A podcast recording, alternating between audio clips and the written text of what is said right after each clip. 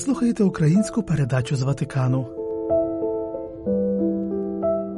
Цими днями в Римі побував отець Ігор Бойко, ректор Львівської греко-католицької семінарії Святого Духа, який брав участь у працях пленарної асамблеї Папської академії за життя. Він також завітав до нашої редакції, розповівши про те, як семінарія діє в умовах війни. З ним спілкувалася Світлана Духович. Розкажіть, будь ласка, про те, як живе е, семінарія в час війни, наскільки війна заторкує, змінює різні аспекти я дякую за нагоду і дякую за запрошення ваше, що можна бути разом з вами в день сьогоднішній. Е, в Львівській духовній семінарії Святого Духа е, навчання станом на сьогодні е, і навчальний процес, і формаційний процес, і молитовне життя відбувається в звичайному ритмі. Коли у 2022 році в лютому розпочалося повномасштабне вторгнення, ми на короткий час зупинили навчання в семінарії, оскільки не знали, як будуть розвиватися події. Багато батьків також були стурбовані перебуванням семінаристів в семінарії, тому ми прийняли таке рішення, що хто хоче повернутися додому, може поїхати додому, але хто хоче залишитися, може залишитися в семінарії. І дуже швидкому темпі налагодилася така волонтерська тісна співпраця. Е, багато було задіяні в різних добрих справах, які розпочалися. Але потім е, ми прийняли рішення, що семінаристи можуть повернутися на навчання в семінарію. Треба було дотримуватися різних е, правил, які були в той час. Якщо була тривога, ми сходили в бомбосховище, але тим не менше навчальний і формаційний процес тривали. І так воно є впродовж останніх двох років. Навчання відбувається в звичному е, порядку. Молимося. Я думаю, що це напевно наша найбільша і найсильніша зброя,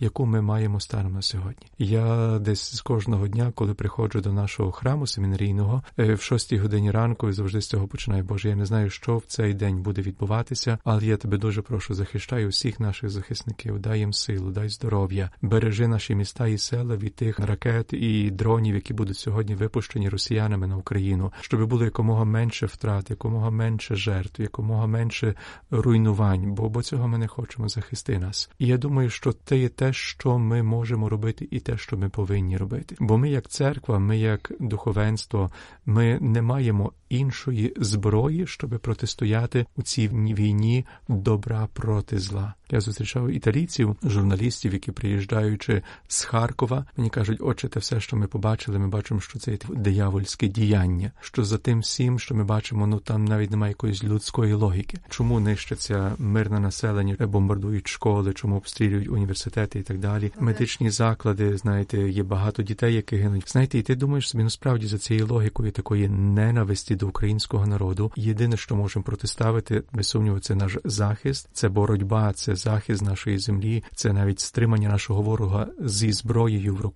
бо іншого способу ми не маємо. Але те, що сьогодні ми молимося, те, що Україна сьогодні стоїть, те, що навіть будучи тепер тут в Римі, до мене підходили сотні людей з різних країн світу, які мені кажуть, ми молимося за вас. Ми молимося за вас. Аргентина, Японія, Америка, ціла Європа. І я собі думаю, ми стоїмо сьогодні. Ми є незламні саме тому, що світ молиться разом з нами. І коли ти відчуваєш цю солідарність, цю підтримку всіх людей, то які би, напевно, труднощі не були, через які би ми не переходили, я вірю, що в тому всьому є з нами Бог. Можливо, важко знайти Бога в цьому всьому. Можливо, і багато людей собі ставить питання, де є Бог, чому він не втрутиться, чому він не зупинить цю війну. І якщо він є, чому він відтягує цей час? Я вірю, що Бог чує всі наші молитви. Навіть в святому письмі є багато моментів, коли деколи Господь не відразу реагує на прохання. Навіть жінки, яка мала дочку, яка була опанована злим духом, яка просить про здоров'я, він не відповідає відразу. Потім навіть каже, не личить брати хліб у дітей, кидати щенятам. Ну хтось би таке почувши, міг би піти геть собі, так розчарований. Але він чекає, щоб її віра зростала, щоб її віра укріплювалася, щоб її віра від тих матеріальних речей, про які вона прийшла просити на початку, про здоров'я дочки, стала сильнішою. І те саме я думаю, ми сьогодні багато цінностей міняється, зустрічаючи людей на сході в часі гуманітарних місій, наприклад, в Харкові, в Херсоні, в деокупованих селах. Е, люди кажуть, багато цінностей в нас помінялися з війною. Якщо спочатку для нас було важливо мати будинок, мати машину, бути забезпеченими, то сьогодні каже те, що ми можемо жити після втрати будинку, це для нас є найцінніше. Я думаю, що ця війна вона змушує нас шукати сенсів. Питання існування моєї на землі, моє перебування до чого Бог мене кличе, що є справді важливою цінністю в житті. Чи помітна ця зміна е, також серед студентів? Чи ви помітили якусь зміну в баченні, у світогляді семінаристів, викладачів? Ну скажу вам так, знаєте, оскільки семінаристи це такі самі звичайні люди, як і кожен, хто живе в Україні, без сумніву, що є присутня е, така річ, е, можливо, не у всіх, але помічається така надмірна тривога, певний страх, можливо, навіть якісь такі панічні атаки, які можуть бути від страху і так далі. Чому? Тому що наше тіло реагує, і це би було дивним, якщо б наше тіло не реагувало на те, що є. Але відповідно, ми, як семінарія, тоді намагаємося підтримувати тих семінаристів, допомагати їм. Чи це буде духовний провід відповідного фахівця, священника, душпастиря, чи ми звертаємося за допомогою до психологів, психотерапевтів. Окрім того, ми є свідомі, що чимало батьків наших семінаристів також є на фронті. Це можуть бути їхні близькі друзі, брат рідний. Маємо семінариста, якого батько пропав безвісті вже більше як 11 місяців, і він не має жодної вістки про нього. Е, без сумніву, що все це воно впливає на життя семінаристів. Я так думаю, навіть що можливо навіть вимоги наші в академічному плані, які ми ставимо до семінаристів, можуть бути так дещо знижені. Ми не хочемо ж так цілковито послаблювати навчальний процес, бо це не є наша мета. Але ми розуміємо, що навчання в умовах війни воно вимагає навіть такого дещо іншого підходу, більшого вирозуміння. Коли я ще навчався в семінарії, для прикладу,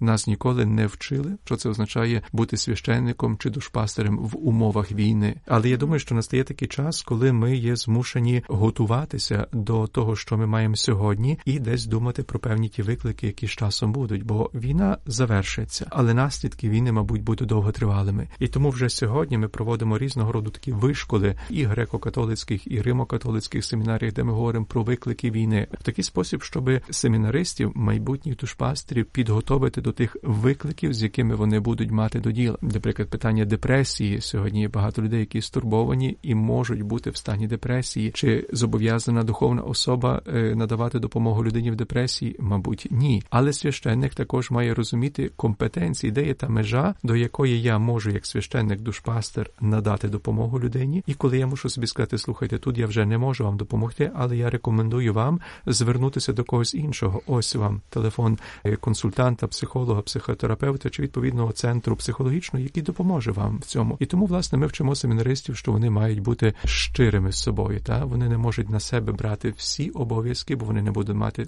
ні компетенцій, ні знань, але вони мають знати, до кого вони можуть людей скерувати з тим, з чим люди будуть до них приходити. Ну і ще одна така річ, яка є в війні присутня, це є ненависть. Я думаю, що сьогодні є багато людей, які особливо в сповіді про це можуть говорити, що їхнє серце є переповнене ненавистю, або вони ненавидять ворогів, ненавидять е, тих, хто нам кривду чинять. Це важко сьогодні в час війни говорити про тему прощення, про тему примирення, але я десь прошу Бога, щоб дав мені серце, яке би не було наповнене ненавистю. Бо серце наповнене ненавистю, це означає, що ми вже програли, тому що ворог наш ненавидить нас. А ми маємо робити все для того, щоб з любові до нашої батьківщини бути готовими захищати її, бути готовими навіть віддати своє життя, як це буде потрібно, але не з ненависті до ворога, але радше з любові до батьківщини, яку я люблю, і це є вищий рівень любові, ніж ненавидіти когось. Тому дуже часто просимо Бога Боже, дай нам силу в тих всіх випробуваннях, що ми зрозуміли, що ми не є самі на цьому шляху, по якому ми проходимо тернистому, але останнім словом історії людства не є смерть, але без сумніву є Воскресіння.